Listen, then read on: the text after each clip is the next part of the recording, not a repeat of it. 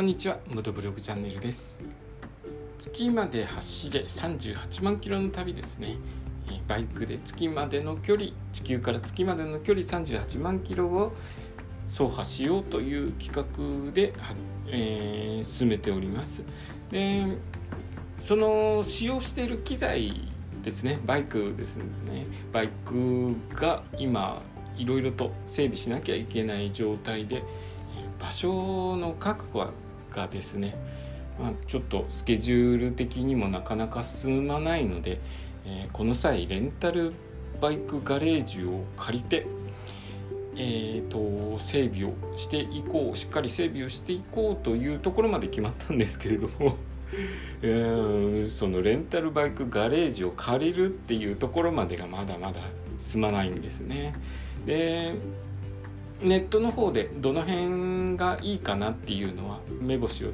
つけて、あとは電話をしてどのような手続きをしてバイクガレージを借りればいいのかなっていうのを調べるだけなんですけれども、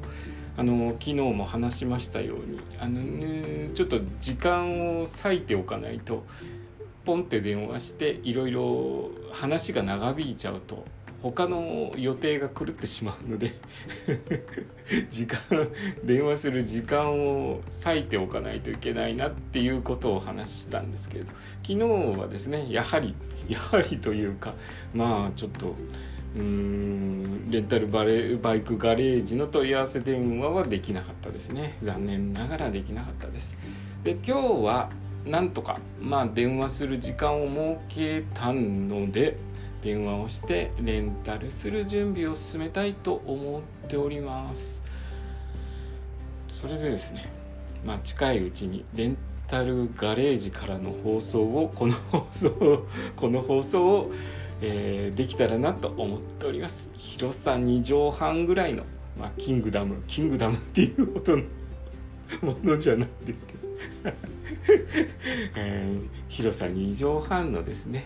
レンタルバイクガレージからの放送をお楽しみに少し待っててください、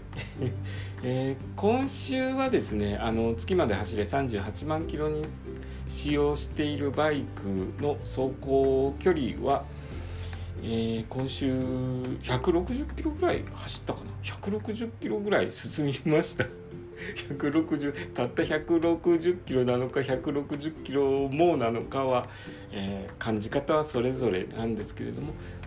ゼロよりはいいかなと思っております。38万キロというですね、すごく長い距離を走破するために少しずつ、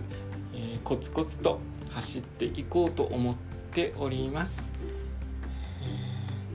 各地域でですね、今ちょっと大雨降って、被害がいろいろと出てますので、くれぐれも土日入りますけれども、